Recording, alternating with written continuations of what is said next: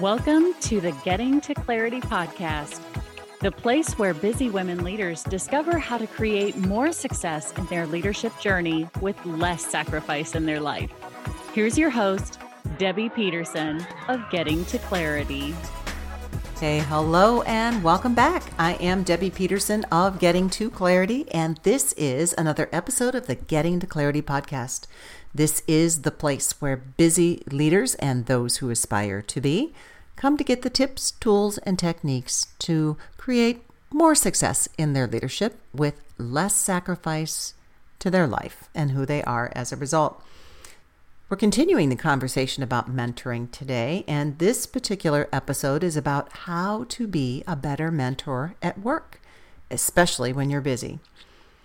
So, being a mentor at work is a very rewarding experience, in my opinion, and it is something that not only helps others, but it also helps you. It helps you to develop as a leader, especially if you are uh, aspire to be in leadership too. However, being a good mentor requires time and effort. And that can be challenging when you have a busy schedule. So, in this episode, we're going to talk about some tips and strategies for being a better mentor at work. Yep, even when you're busy. So, here are seven tips to help you become a better mentor. Number one, prioritize your time. As a busy leader, it's essential to prioritize your time and be really clear about what it is that you can offer. So, making a list of the areas where you can provide the most value. Maybe there are skills, specific skills that you have, or experiences that would benefit someone in a mentoring relationship. And then focus your mentorship on these areas. That's low hanging fruit for you. This will help you be more effective and efficient in your mentorship role. Number two, Set clear expectations. When you agree to mentor someone, if somebody approaches you and they ask you to be a mentor, it is really important to set clear expectations from the beginning.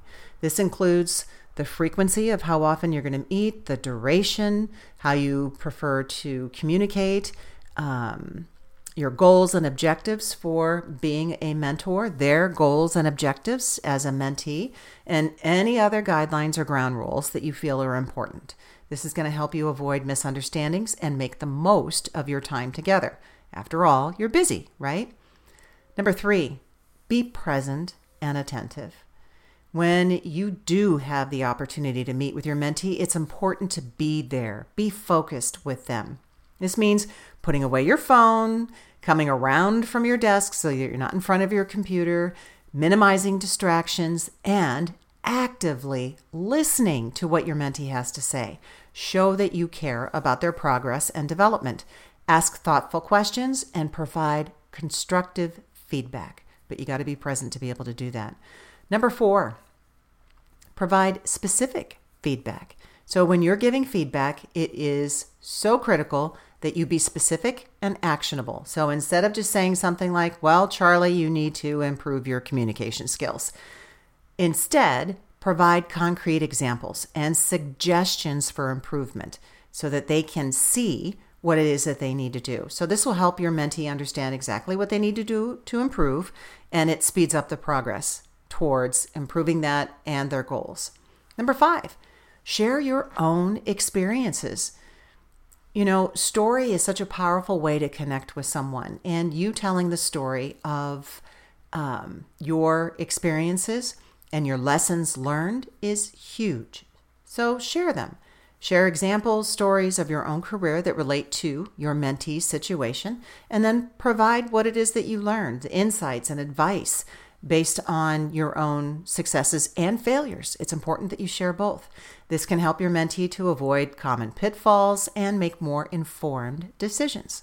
Number six, be flexible and adaptable it's important to be flexible and adaptable as a mentor, especially when you have a busy schedule. And here's why. If you need to reschedule a meeting, you know, being flexible and adaptable, uh, communicating clearly, offering alternative times uh, so that you're still there for your mentee. If your mentee is struggling with a particular issue, be open to adjusting your approach. There's more than one way uh, to be able to reach someone and providing additional support too.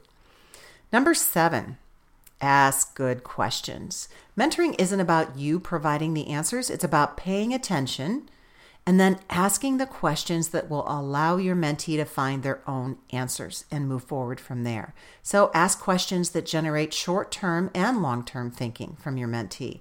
You can ask about goals, strengths, weaknesses, challenges, interests, passions, uh, whatever you can think of that's relative to what it is that you've learned about your mentee and where it is that they want to go. So, being a mentor at work is more than just a role or a responsibility, it's an opportunity. So, having that mindset and looking at it through that lens, it's it's a chance for you to make a positive impact on someone's life and their career. And by being a better mentor, you can help your mentee achieve their goals, develop new skills, overcome challenges, and at the same time, you have a chance to improve your own leadership and coaching abilities, making you a better leader. And that's a win win. So enjoy the satisfaction that comes with being a helpful and a better mentor at work and helping someone to succeed. So until the next time, here is wishing you all the clarity that you deserve. And hey, if you'd like to bring a great mentoring program to your organization, check out my keynote and deep dive workshop, The Secret to Exceptional Mentorship How to Master the Mindset That Connects People, Passion, and Peak Performance.